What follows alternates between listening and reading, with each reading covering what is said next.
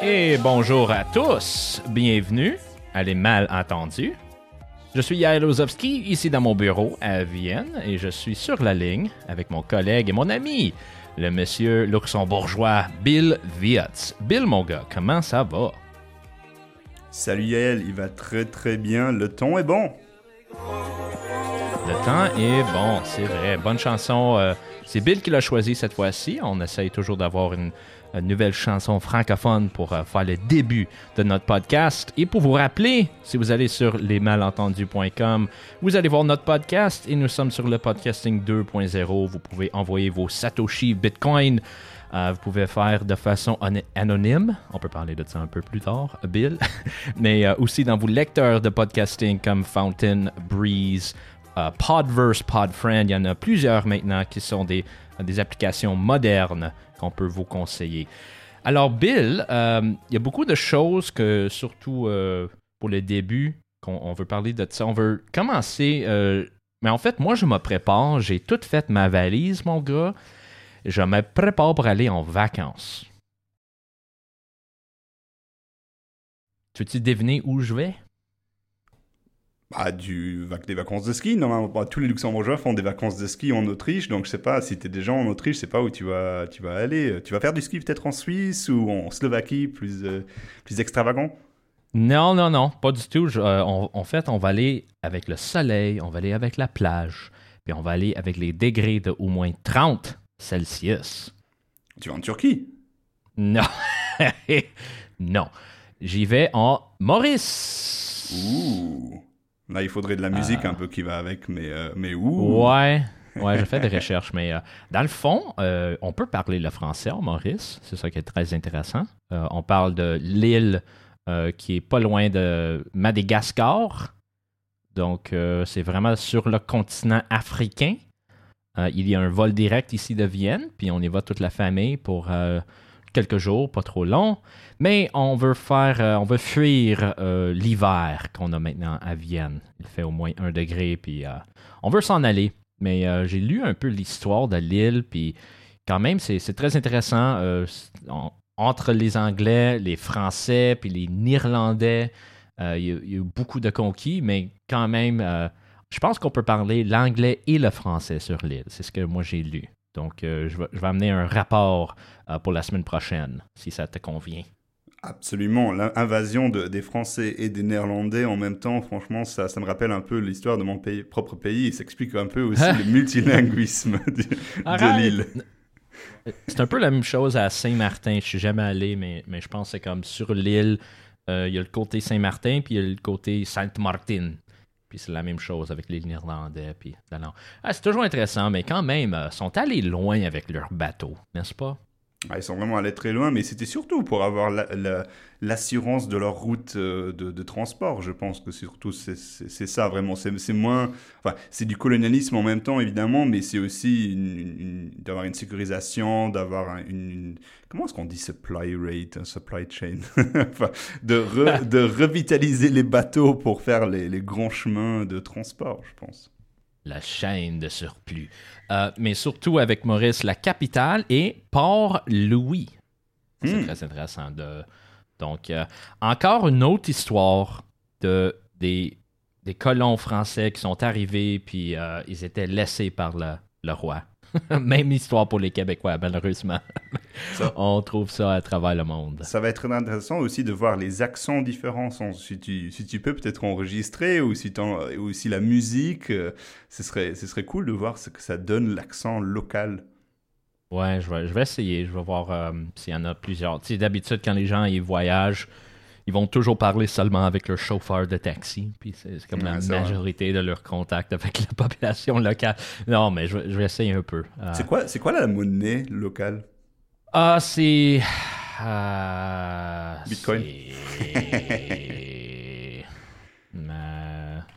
Euh, pas, il- Parce qu'il y a cette genre- version française. C'est genre du- Mauritian dollar, je pense. Ah oui.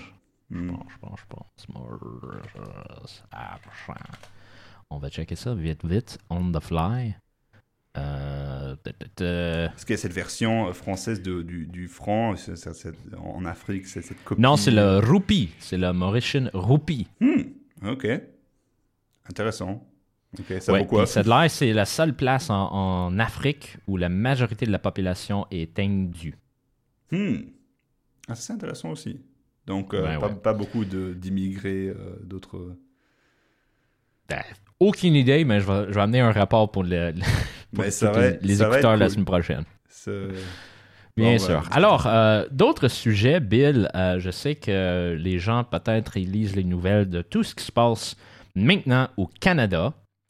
Donc, avec euh, le premier ministre Justin Trudeau, il a annoncé hier qu'il prenait son contrôle comme premier ministre pour, je pense, que c'est le, c'est quoi ça? C'est l'urgence, la loi des urgences, euh, Emergency Act. Et avec ça, ça va donner beaucoup plus de euh, pouvoir au gouvernement fédéral d'arrêter les camionneurs qui sont stationnés à Ottawa, la capitale du Canada, et à travers le Canada. Puis tout ce que les camionneurs cherchent, c'est la fin des restrictions de COVID. Et on voit déjà dans certaines provinces euh, du Canada qu'ils ont déjà dit à la fin du mois, nous allons euh, tout enlever les mesures et les restrictions. Pour, le euh, Canada est un peu en, en retard parce qu'en Europe, on, on est vraiment en train de- de- d'arrêter toutes les restrictions qui restent parce qu'on voit la fin de l'Omicron. Euh, il semble toujours que le Canada est un peu derrière, donc il y a toujours un décalage, un petit décalage entre les mesures. Donc, tant que le Canada est strict, bon, enfin, le Canada est resté plutôt strict à travers, à travers la crise, mais euh, donc voilà, mais donc il y a de la pression, donc ça c'est intéressant. Donc tu vois vraiment un effet politique? Oui, mais surtout euh, dans les autres provinces. Est-ce que ça va arriver au Québec? Ça, je ne pense pas. Euh, le premier ministre du Québec, François Legault, euh, il est fan numéro un euh, de toutes les, les restrictions et les mesures. Donc, euh, je pense que ça va prendre du temps, mais, mais quand même, ça, ça, met, beaucoup de pression dans le système maintenant. Puis on voit avec tous les, les pouvoirs que le gouvernement fédéral va prendre, surtout quand on parle de la finance. Et quand les gens ils vont lever les fonds pour les truckers, pour les camionneurs, avant c'était avec les plateformes comme c'est quoi, voyons, Give Send Go, c'était un GoFundMe. Euh, ils ont tout arrêté ça. Les banques ils ont refusé euh, de retourner l'argent. Et il y a eu une campagne, une belle campagne pour le Bitcoin euh, qui s'appelait Honk Honk Hodl. Puis je pense qu'ils ont élevé au moins, c'était je pense qu'ils ont levé 1,5 million de dollars canadiens. Waouh ça c'est beaucoup d'argent. Mais ils sont, mais pourquoi est-ce que les banques refusent? Parce qu'ils sont, ils sont considérés comme terroristes ou quoi? Mais maintenant, euh, il y a eu un discours, une présentation hier du euh, la députée euh, premier ministre Christiana Freeland. Puis elle a dit que c'est le temps pour vraiment mettre toutes les restrictions. quand on parle de la finance, on parle de Know Your Customer, tous les règlements de, des banques, puis tout contre le terrorisme et le. Comment on dit ça Le lavage d'argent? Money laundering? Oh oh, mon premier anglicisme. Euh, Donc, elle a dit euh, maintenant, toutes les C'est ça. Toutes les, toutes les plateformes pour lever les fonds, comme euh, GoFundMe, comme GoSendGo, euh, je sais pas, n'importe quoi. Même avec les crypto-monnaies, euh, ils ont besoin d'enregistrer avec le, gouvernement fédéral et ils ont le droit de voir toutes les informations sur tous les gens qui ont donné l'argent. Donc, moi, euh, je vais être très ouvert. Moi, j'ai aussi euh, envoyé de l'argent pour mes compatriotes canadiens, mais moi, je l'ai fait avec Bitcoin. Alors, oui, je le dis ouvertement. Peut-être ils vont me considérer comme un terroriste ou je sais pas quoi, mais j'ai envoyé mes, mes Satoshis, mes Bitcoins, comme vous pouvez faire sur votre application maintenant. Euh, mais j'ai envoyé parce que, pour moi, euh, toute cette crise, toutes les mesures, toutes les, les quarantines, tout ça, ça m'a vraiment affecté. Ça m'a affecté parce que dans la dernière année, j'ai perdu mes deux grands-pères et j'étais pas capable de retourner au Canada. Alors, c'est à cause de ces restrictions-là euh, qui m'ont vraiment fait chier. Je vais dire ça en bon québécois. Donc, moi, je suis en, 100% support des camionneurs qui sont à Ottawa. Euh, quand on parle des camionneurs qui sont aux frontières, puis arrêtent le pont, puis le commerce, ça, c'est une autre affaire. Je parle seulement de ce qui se passe à Ottawa. Puis la campagne à laquelle j'ai donné de l'argent, j'ai envoyé de l'argent à Hong Kong Huddle. Euh, eux, c'est seulement avec les camionneurs euh, d'Ottawa qui font leur travail. Alors, Ouais, j'étais un peu en feu, mon gars Bill. Euh, puis beaucoup de mesures qui vont venir du gouvernement fédéral. Euh, on voit que Justin Trudeau, il fait ce que son père il a fait il y a peut-être 40 ans euh, avec les, c'était les souverainistes qui étaient des terroristes qui ont lancé des bombes à travers le Québec. puis ont même tué un ministre du gouvernement du Québec dans le temps. Il prend les mêmes pouvoirs pour arrêter les camionneurs, les gens qui sont, qui sont vraiment finis avec euh, la pandémie. Et je t'avoue, ça, me confirme aussi dans ce que j'ai toujours dit sur le secret bancaire au Luxembourg. Nous, nous sommes assez stricts sur ce que l'État a le droit de voir au Luxembourg et je trouve ça très très bien. Euh, et, et, ceux qui argumentent euh, pour des, des, exceptions me disent oui, mais il faut avoir des exceptions au secret bancaire pour le blanchiment d'argent.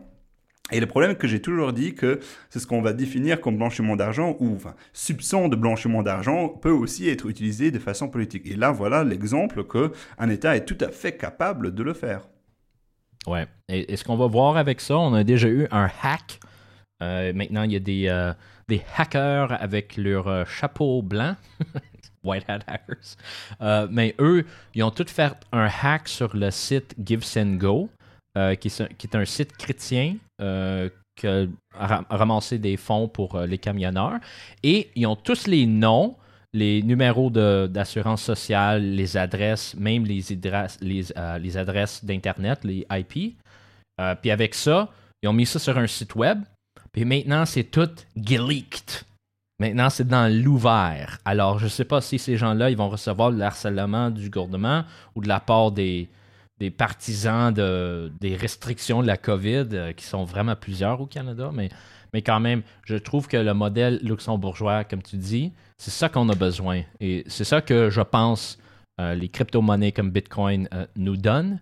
Et j'espère qu'on peut parler de ça avec un invité dans les, prochaines semaines, parce que c'est vraiment un cas important pour tout, tout, ce qui se passe au niveau du gouvernement, l'activisme, euh, les gens qui sont contre le gouvernement, qui ont le droit de le faire, de manifester contre le gouvernement, ils ont le droit de le faire quand c'est l'environnement, puis on parle des accords de Paris. Ils ont le droit de le faire quand on parle des restrictions de COVID. Et c'est ce qu'il faut, ce faut dire sur le, euh, encore une chose, sur, le secret bancaire, c'est ce que tu dis est intéressant parce que c'est, euh, il y a toujours cette conception que des pays comme le Luxembourg ou la Suisse ont introduit le secret bancaire pour se créer une place financière, ce qui n'est pas le cas. Le secret bancaire était normal dans la grande majorité des pays. Euh, comme le, comme, le, comme le, secret de la poste, le secret des communications, qu'on ne peut pas t'ouvrir euh, tes lettres.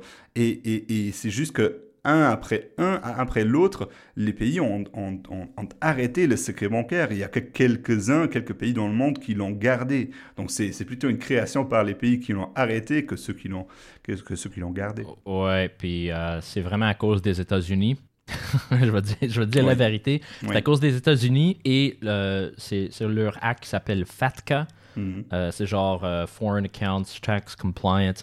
Comme, comme un Américain, comme moi j'ai un passeport américain, si je vais à la banque n'importe où en Europe, c'est presque impossible d'ouvrir un compte de banque à cause de cette loi-là. Et il y a beaucoup de gens, des expatriés, qui sont contre la loi, qui se manifestent contre la loi. Chaque fois qu'il y a une, élection à la présidentielle, c'est toujours la même question. Euh, est-ce que vous allez prendre cette loi-là et le mettre à la poubelle? Euh, maintenant, on n'a pas de clarité. Et c'est vraiment triste parce que j'ai vu ça aussi en Autriche. On avait toutes les. Le, le système tout secret, toutes les banques. Mais avec ça, ils ont, tout plié puis ils ont changé les lois pour les hmm. Américains. Et je trouve que c'est dommage. Euh, une chose que je souhaite mettre fin, j'espère, mais dans ma vie, on verra bien. Je ne sais pas si je vais l'ajouter à, la liste euh, des enjeux qu'on fait tous les jours, Bill, mais une quand très même. Longue euh, liste. une très longue liste, oui, puis ça continue. Euh, ouais. Alors, c'est ça. On, donne nos chapeaux à nos compatriotes canadiens, québécois qui sont là dans les rues, puis qui, manifestent. puis ça donne beaucoup d'espoir à beaucoup à travers le monde. J'ai vu avec la campagne de Bitcoin qu'il y avait de l'argent qui arrivait de la Nigeria, de l'Europe, Bulgarie, France, l'Allemagne.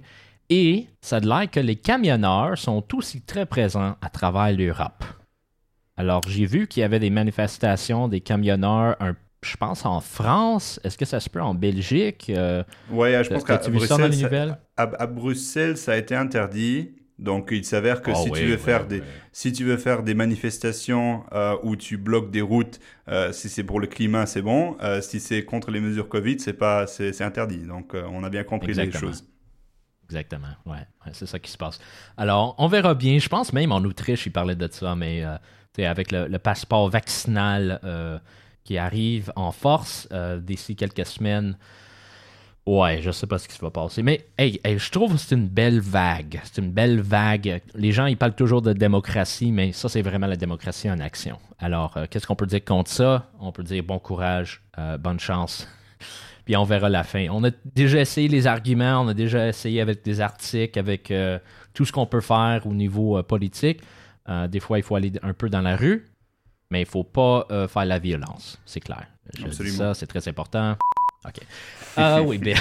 Alors, tu voulais nous parler un peu de la politique, de ce qui se passe en France. C'est un peu intéressant. nous avons les élections qui arrivent bientôt. beaucoup d'actions, surtout au niveau des, des partis. J'ai vu même que euh, est-ce que c'est vrai que Gaspard Koenig euh, il est un candidat? Koenig?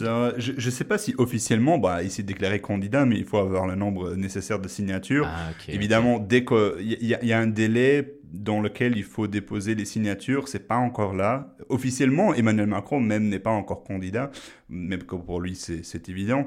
Euh, donc, euh, donc je pense qu'avant, enfin, l'avantage de se déclarer candidat, c'est que tu es dans la presse, tu es dans l'actualité, et dès qu'il y a les signatures, évidemment, tu vas pas, tu vas pas atteindre le seuil, et voilà, c'est tout. Donc je pense pas que Koenig sera officiellement, euh, le philosophe Gaspard Koenig sera officiellement candidat, mais bon, ça lui donne un peu de presse avant. Ben, un vrai libéral. Ah, ça serait intéressant de voir ça. Et bon, mais tu voulais nous parler de... De Valérie Pécresse. Oui, c'est ça. Tu voulais nous parler du grand remplacement. Donne-moi un peu d'exemples. c'est elle qui a commencé la discussion. En gros, Valérie Pécresse. je pensais que c'était toi.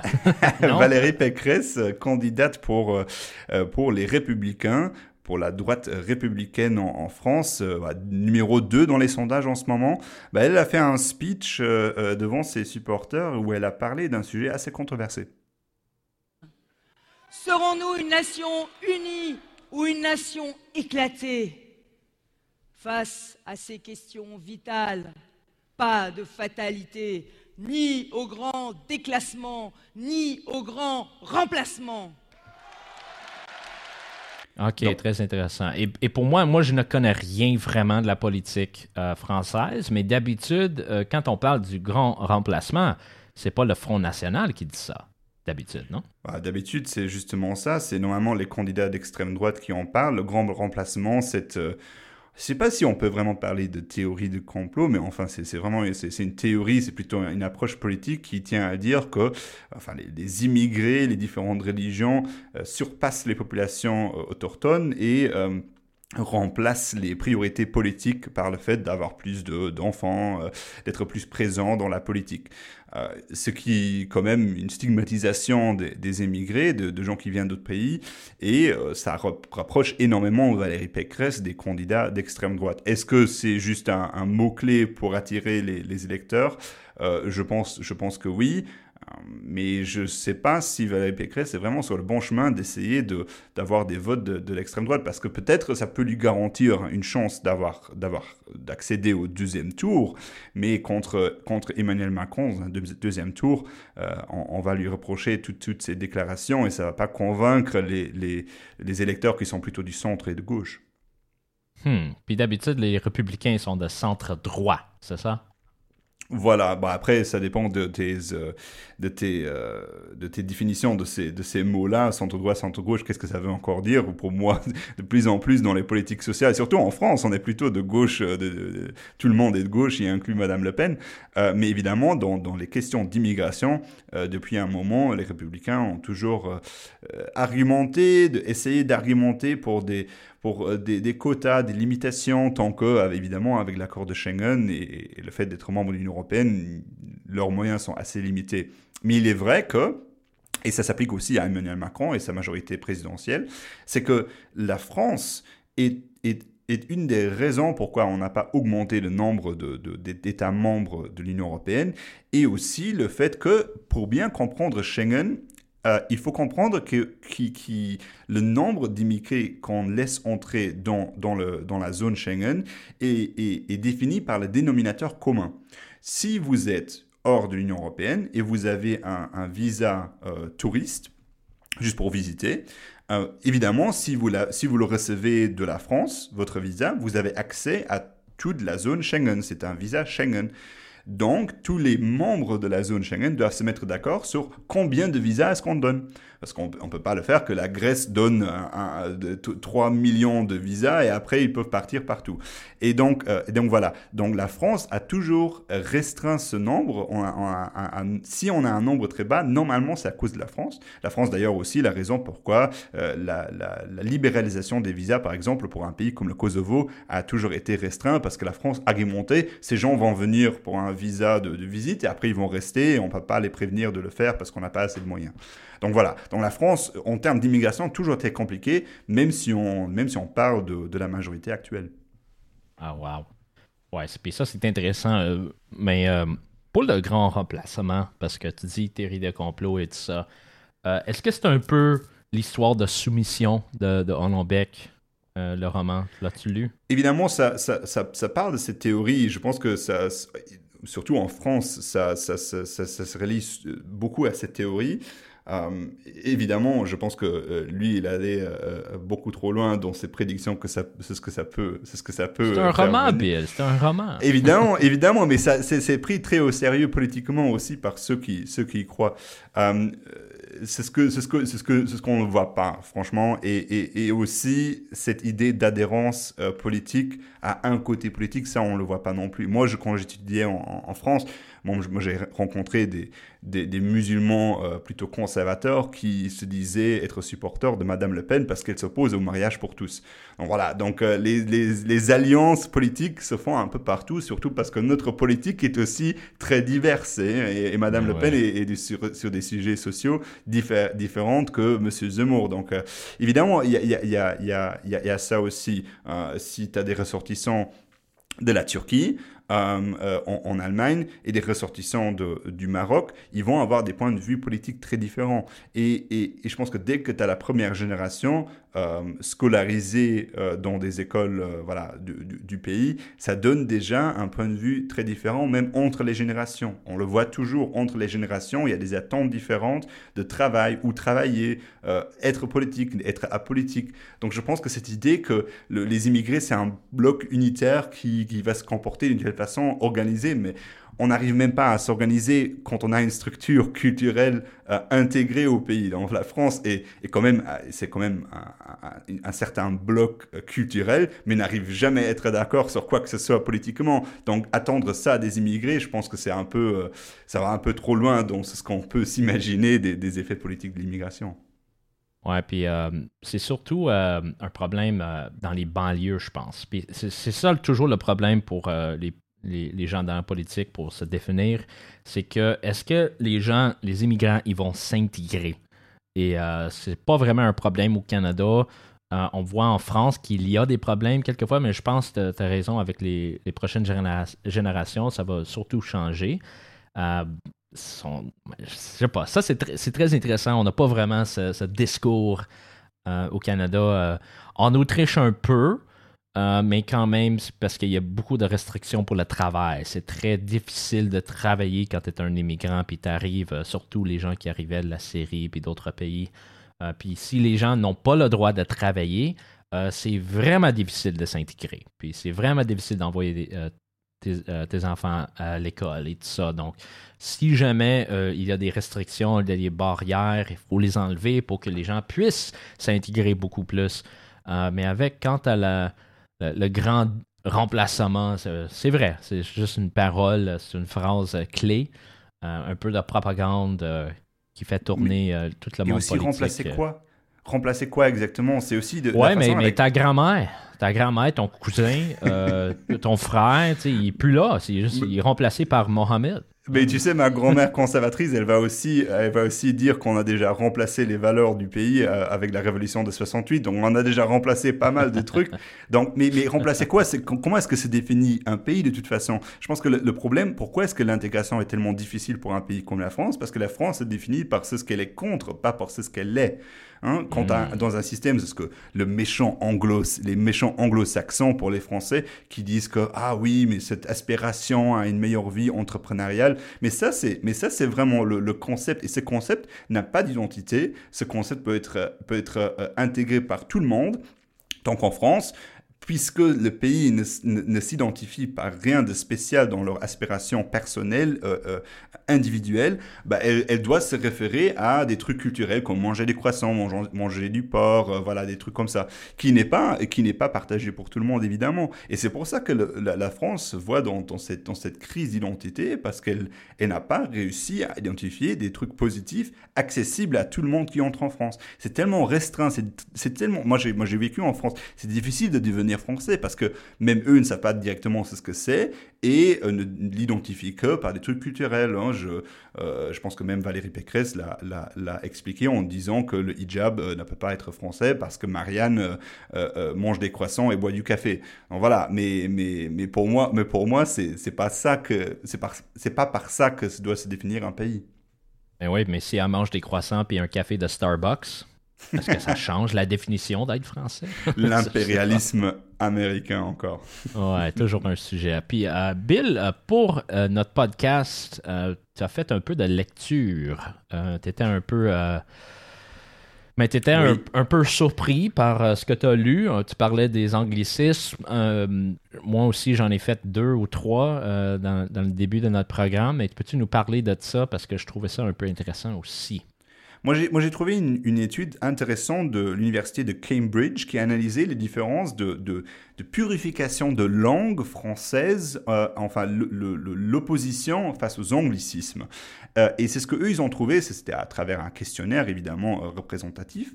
et c'est ce que eux ils ont trouvé, et ça, ça m'intéresse beaucoup d'avoir aussi tes impressions, des différences entre la France et le Québec. Ils ont trouvé qu'au Québec, la purification de la langue est plus importante de s'opposer aux anglophones, de montrer que le, français, enfin la, version du français local, est plus importante, euh, euh, est importante à sauvegarder, tant qu'en France c'est plutôt un effet étranger, importé par d'autres pays, importé culturellement, tant qu'au Canada, évidemment, c'est dans, le, dans le même pays.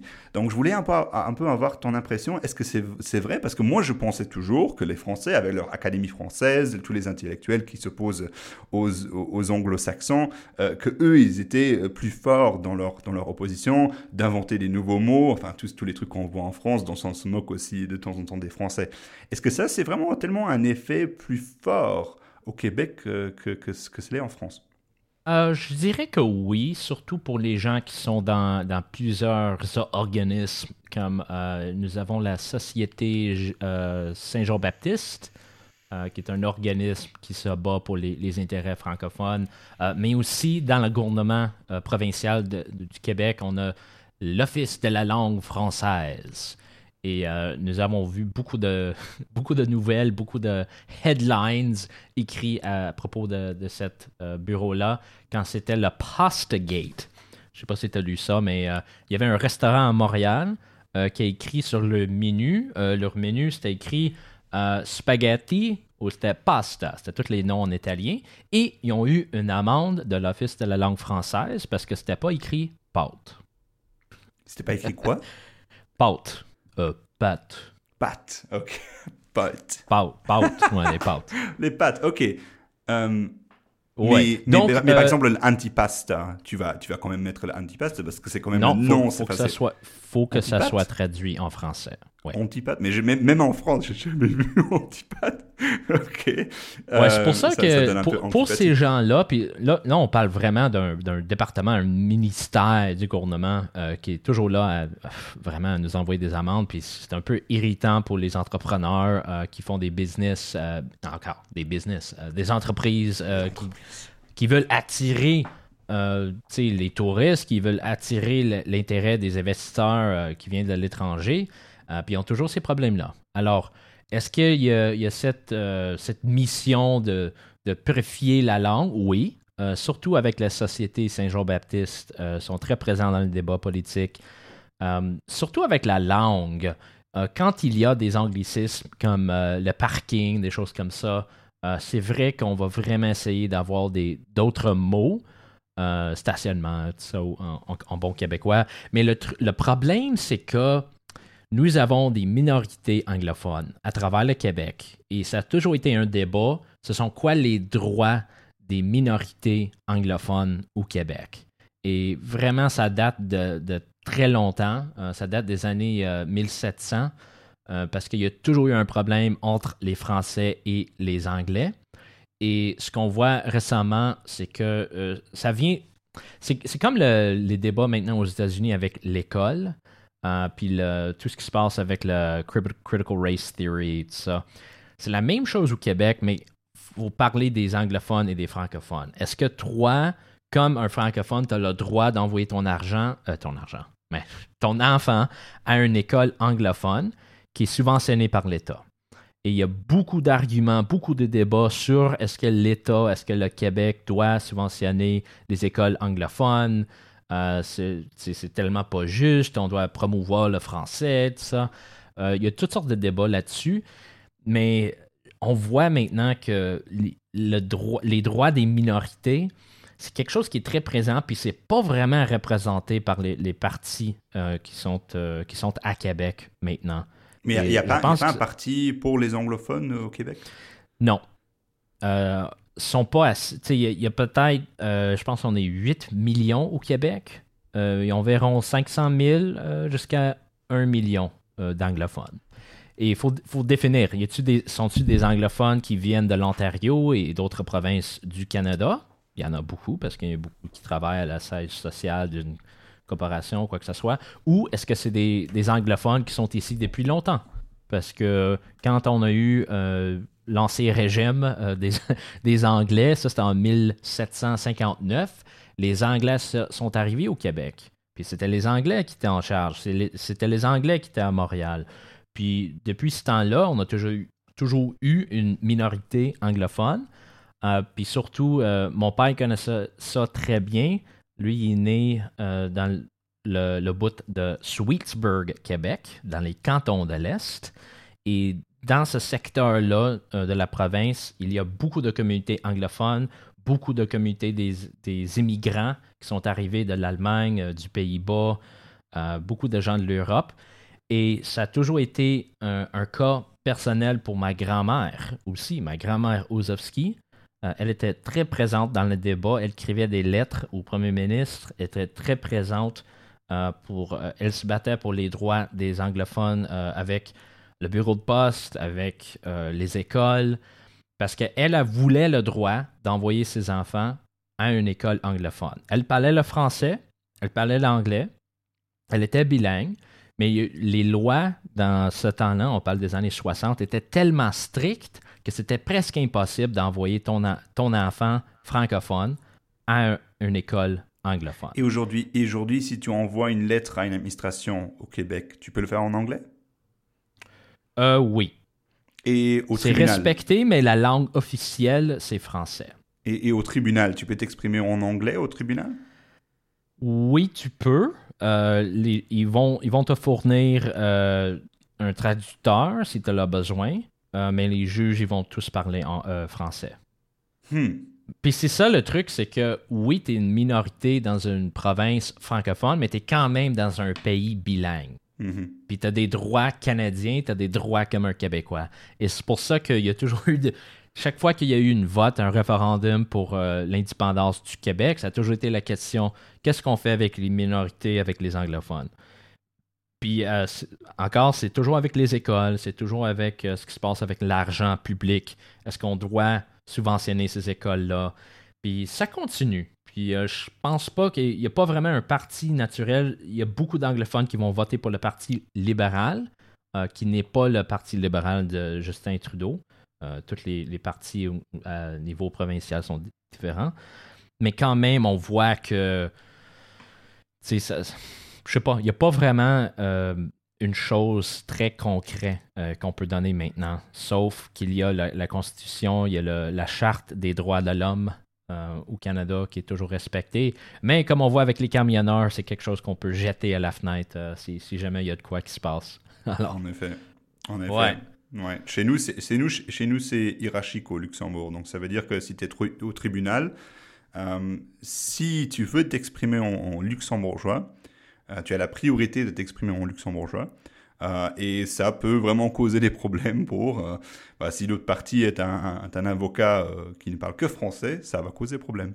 Donc, euh, des fois, les, les- les différents avocats, pour se. Déjà, commencent la bataille sur la langue en définissant euh, devant le juge quelle langue il faudra euh, parler au, au tribunal. ouais, puis surtout, on voit ça euh, avec les commerces. C'est vraiment où on voit la guerre. C'est les commerces à Montréal. Montréal, c'est vraiment une ville bilingue. Euh, Il y a des secteurs, des, il y a des arrondissements, euh, des districts de la ville où ça parle beaucoup plus l'anglais. Euh, on, parle du West Island, pas loin des universités comme McGill et Concordia. Beaucoup de juifs asiatiques. Euh, Il y a beaucoup de juifs qui sont à Montréal qui ne parlent, qui ne parlent vraiment pas anglais ni français. Eux, c'est le yiddish.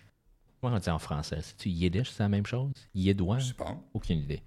Euh, donc, eux aussi, c'est un, problème. Mais avec les commerces, puis avec entre les gens, euh, nous avons la loi 101, euh, qui est une loi québécoise. Et avec ça, avec tous les affiches, ils doivent être tous en français.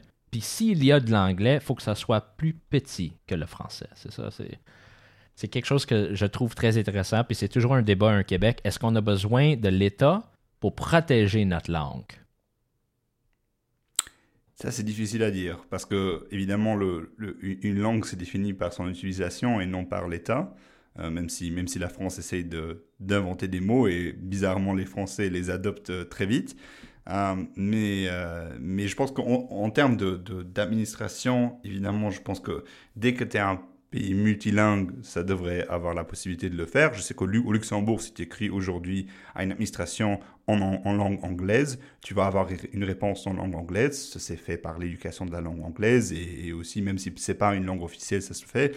Donc, euh, il faut avoir une, une- bonne volonté. Et, la bonne volonté doit aussi s'étendre des deux côtés. Euh, donc, si les deux côtés, je pense que c'est par, par, par, par, par la volonté des, des régions anglophones que euh, les, régions francophones peuvent s'améliorer. Après, je ne suis pas un expert de, la politique canadienne, donc je ne peux pas te dire comment, comment résoudre ces problèmes. Mais, je viens d'un pays multilingue et je sais que, que, ça peut bien être compliqué. Ben oui. Mais parlant des mots, Bill, euh, maintenant, nous sommes rendus à notre, euh, section du podcast qui s'appelle Mots du jour. T'as-tu un bon mot ou une belle phrase? Euh, que tu peux nous enseigner aujourd'hui quand on parle euh, soit de la langue luxembourgeoise ou quoi que ce soit? Je sais que nous, bah, parlons d'anglicisme, euh, il est bien possible que des mots, que des anglicismes entrent vraiment dans une version du français. Et chez nous, au Luxembourg, quand tu dis autoscooter, c'est le mot officiel pour décrire un autoscooter. Donc, euh, c'est intéressant Euh, à quel point... comme, comme trottinette ou, ou quoi? Bah, comme une, euh, une mobilette, une, euh, euh, nous on dit un 50 cubic, un, un, un, Huh. un 50 cubic mètres, euh, donc les petits, euh, les petits scooters, donc un autoscooter. Et, euh, et c'est intéressant parce que quand tu, quand tu regardes aussi en Allemagne, quand le Duden, le grand dictionnaire, choisit des fois les mots de l'année, tu vois des fois aussi des mots qui sont des anglicismes. Donc cette ouverture aux anglicismes entre aussi dans d'autres langues. Donc, mais on le prononce dans une version française, donc on dit bien un autoscooter. Même si on parle luxembourgeois, tu, dis, tu le diras dans, un, dans une version française. Donc c'est une- une- euh, francophone, mais euh, d'origine anglaise. Donc euh, voilà, un autoscooter. OK, moi j'en ai un autre pour toi. Un mot que moi j'ai appris depuis que je suis petit petit, puis j'ai dit ça tout le temps, tout le temps. Puis je pense la première fois en France, j'ai dit ça, puis les gens riaient de moi. Est-ce que tu aimes ça, Bill, manger du blé d'Inde? Du blé d'Inde? Bien sûr. Blé d'Inde. Blé d'Inde. C'est c'est du riz? Du maïs. Du maïs? Oh, j'étais proche quand même. Parce qu'on dit blé d'Inde, euh, comme avec les colons euh, français qui sont arrivés, il y avait les Indiens, on disait les Indiens dans le temps pour les Autochtones. Euh, puis il y avait, c'est comme, hey, qu'est-ce qu'ils font là? Ah, c'est le maïs. Oh non, non, c'est le, c'est le blé d'Inde. C'est le blé d'Inde. Donc, au Québec, on dit souvent, hey, tu vois, on va manger du blé d'Inde samedi soir, là, ça va être la fun. ouais. prononciation. Blé d'Inde, ouais. Euh, puis, euh, je pense que c'est aussi euh, utilisé en France, mais il y a une tête à claque. Tête à claque. Je connais pas tous les, tous les mots français non plus, mais une tête à claque. Euh, c'est c'est- c'est- c'est- c'est- c'est un acte violent. Enfin, je te- Non, une tête à claque, c'est juste quelqu'un qui est. qu'il y a, la, il y a la face que tu veux vraiment frapper. que Ah, tu veux ouais. claquer. Une tête à claque. punchable lui, face. là, il a vrai... Ouais, c'est ça. Lui, il a vraiment une tête à claque. je t'en dis ça. J'adore. Une tête à claque. Ça, je vais, ça, je vais bien noter. Ça, ça, ça, il y a moyen que je vais utiliser. Euh, une autre, euh, quand on parle de, des aliments, de quelque chose à manger, euh, les bines. Les Est-ce que tu aimes bines. ça manger des bines? C'est un aliment. Ok. Des haricots ou des fèves? Oh, des bines. Ok. Des bines. Et ça, ça, ça s'écrit comment? B-I-N-E-S. Des bines. Ah oui. Man- manger ça, des. Bah, c'est c'est de, c'est de, de beans. C'est un. Je pense, oui ça, ça doit être, oui, ça doit être. Puis on peut parler de ça. Ça, ça va prendre toute une émission, mais on va parler du joual euh, bientôt. Joual, c'est comme une version de la langue québécoise qui a été inventée euh, dans le temps de, de le régime anglais, Mhm. où les gens fallait travailler en anglais, mais les gens voulaient garder leur langue. Alors ils prenaient des mots, quelques mots, puis ils les traduisaient avec une avec un accent français. Un exemple, euh, quand on dit, euh, on veut dire la toilette, c'est dans le temps, les Anglais, ils disaient toujours back house. Mhm. Mais pour les Québécois qui étaient là, puis ils voulaient garder leur langue, ils voulaient pas dire back house, ils disaient bécosse. Puis là, c'est devenu une phrase que j'ai toujours, que ma mère, elle disait toujours à, à- à ma soeur, elle disait, hey, toi, t'es une bosse de bécosse. Ça veut dire que toi, tu veux tout diriger, tu vas être la, la patronne de tous, tout ça, mais la bosse de bécosse. Puis euh, il y a tout un livre sur le joual. On doit parler de ça, mais c'est très intéressant parce que c'est une façon de protéger la langue un peu, même si on était sous un régime anglais, Mais- mais- euh, des patrons anglais, tout ça. Il y a encore des gens qui, qui le parlent Oh, ben, ben c'est, juste des phrases normales, comme ma grand-mère, elle va, elle va beaucoup parler comme ça. Euh, mais moi, il y a des mots que j'ai toujours utilisés, que je pensais, ah, c'est normal, c'est français. Là, je dis ça dans une conversation, puis les gens me regardent comme tout croche. Euh, oui, c'est clair que c'est, pas quelque chose qui est très connu en France et, et d'autres euh, pays francophones. Mais, je- mais la prochaine fois, je vais amener beaucoup plus de, de mots parce que j'en ai plusieurs. J'adore, j'adore. Ouais. Mais j'ai appris des trucs. hein. Ju- Justin Tru- Trudeau, c'est une tête à claque. Une tête à claque, t'as raison, mon Bill. t'as raison. Et bon, euh, je pense que ça fut une bonne émission, Bill. Euh, on a beaucoup parlé de, tout ce qui se passe au, euh, en France, au Canada, euh, les bons mots du jour, un peu de ce qui se passe euh, au Luxembourg. Euh, vraiment une bonne émission. Puis là, je vais aller euh, finir mes valises, mon gars. Je vais aller pacter mes trucs pour aller dans l'avion. Merci à toi. Vive le Grand-Duc. Ouais, ben oui. À la prochaine fois.